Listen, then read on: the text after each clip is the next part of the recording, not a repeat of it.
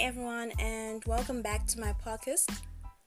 My name is Sarah Mkorongo, aka I Am Music Criticism, and today I'll be talking about facts about Dreamville Records. So, this information is from my book on Wattpad, any stories, Belletristica, and my blog about facts about Dreamville Records. So, keep in mind that it's my first time making a podcast, so yeah. So in this uh, sauce, ah, you know what? I'm just gonna wing it. I'm just gonna wing it. You know. Let's start. Uh, where's the information? Where is it? Okay. Okay, I found it. I found it. Facts about Dreamville Records. Number one. Why is the music label called Dreamville Records? According to Forbes.com, how Dreamville Records is altering the major label business model by Ogden Payne. I hope I pronounced the name right. it states that Faucon and his team of college friends turned business partners, Dreamville Records, a name borrowed from their dwellings at St. John's University. In the City of Dreams, paired with Cole's hometown of Fayetteville, North Carolina represents an imprint determined to modify the traditional business plans and marketing strategies of its major label partners. From my point of view, there are important points to consider. The fact that the label consists of college friends who are business partners probably shows that they've fulfilled their dreams of having their own label. For example, Abraham Hamad, who aimed to start a record label. Moreover, the words City of Dreams in quotes could probably mean that the label is all about fulfilling everyone's dreams. For example, artists are probably allowed to make music the way they wanted it to be. Therefore, this is probably why the label is determined to modify the traditional business plans. It means that they are different from other music labels. Okay? Another point. There is another point that shows that Dreamville Records is all about fulfilling everyone's dreams. Ogden Payne states that, I feel like Cole's voice is stronger now than ever, said Ibrahim Hamad. Cole's manager and Dreamville Records president, to me, he has the strongest voice in hip hop. We have a brand that is really realistic and understands people. If there were zero dollars available for Dreamville Records, we would still have artists doing what they do because they believe in their dreams and what they want to say. This proves that Dreamville Records is all about quality, not quantity. So this label is just like fulfilling everyone's dreams. Like the musicians, they can um, make music which people can relate to. I'm sure if you if you are really familiar with Dreamville Records, their music is kind of like talks about real life issues like racism or issue of everyday life. Something like that. Something that really happens in america and some of the issues everyone can face with like fake friends and everything. So i believe this label is very authentic in a way. Like yeah. It's not chasing after radio hits and stuff like that. I will be talking about these points later on. So yeah. Number two, Dreamville Records and Interscope Records. Ogden Payne states that in January 2014, Cole announced that Dreamville inked a distribution deal with Interscope Records. As stated by Ogden Payne, Cole said, in quotes, We provide the artist the direction, the guidance, the music, the new ideas. And they, Interscope, provide muscle and years of experience of really giving artists the proper push. From the information above, this explains why Dreamville Records partnered up with Interscope Records. It's probably because they have more experience in terms of shaping artists to be the best they can be. However, this would not have been possible if Dreamville Records didn't guide the artists in the first place, especially the music. So, Dreamville Records they sign the artists, they give them some sort of direction.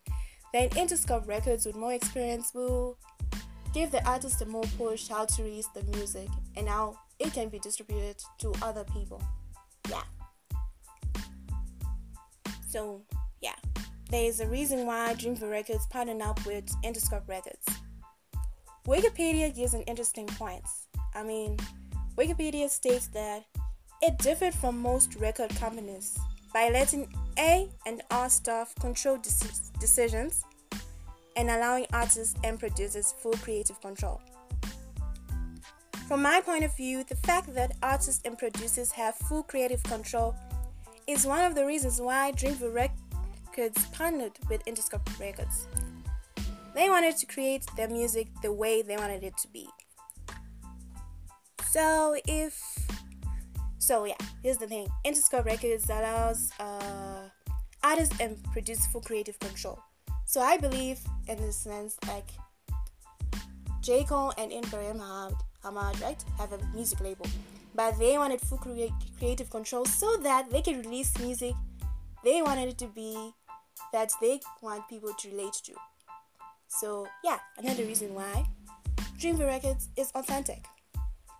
Number three, Cole did not put pressure on artists to chase radio singles.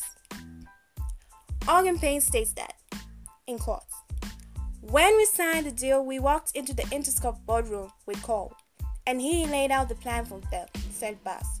The first artist to Dreamville, Cole said in quotes. Sorry. Look, I'm not putting any pressure on my artists to chase radio singles. It'll take longer for them to break, but they have long, sustainable careers. Another point to show that they're all about quality, not quantity. Okay? Not just radio the same music for the sake of oh radio singles. That's like putting pressure on the artist in a way. So I think I believe that Dream Records doesn't just put pressure on the artists. They have more time to perfect their craft at their own pace. So Dream Records is like looking after the artist's best interests. So yeah, yeah. Moving on. This proves that Dreamville is all about supporting artists, hence quality over quantity, like I said before. Number four, the last point, the most interesting point I love this one, okay? Revenge of the Dreamers mixtape was used to announce Dreamville partnership with Interscope Records. Sorry. According to hiphopdx.com, J. Cole announces Dreamville partnership with Interscope Records by Andre Tardio, January 29, 2014. I hope I pronounced the name right. Anyway, it states that uh, Joie Manda, Interscope president of Urban Music, discussed the deal in a statement as per Complex.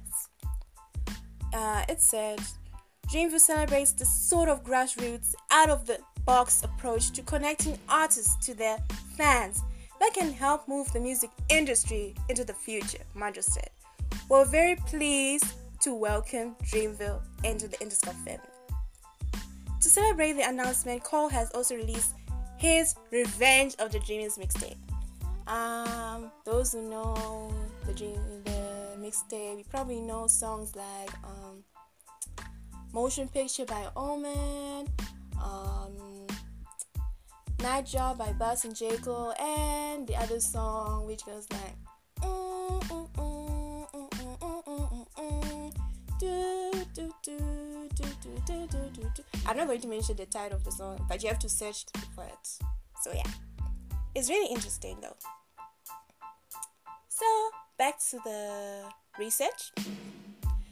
Therefore, Revenge of the Dreamers clearly was released to celebrate celebrate sorry their partnership with Interscope Records and to announce the formation of the music label Dreamville Records. sorry.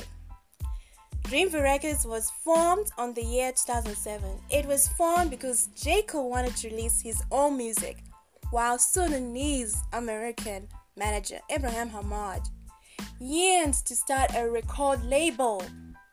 So far, the label has signed J. Cole, obviously, Omen, Bas, Cozz, Lute, RNX, JID, and Earth Gang. So this is like I think this Revenge of the Dreams mixtape was unique in a way because it included songs from different artists. Like they would just choose the song from their album and and put it in the mixtape. Like for example, let's say the motion picture.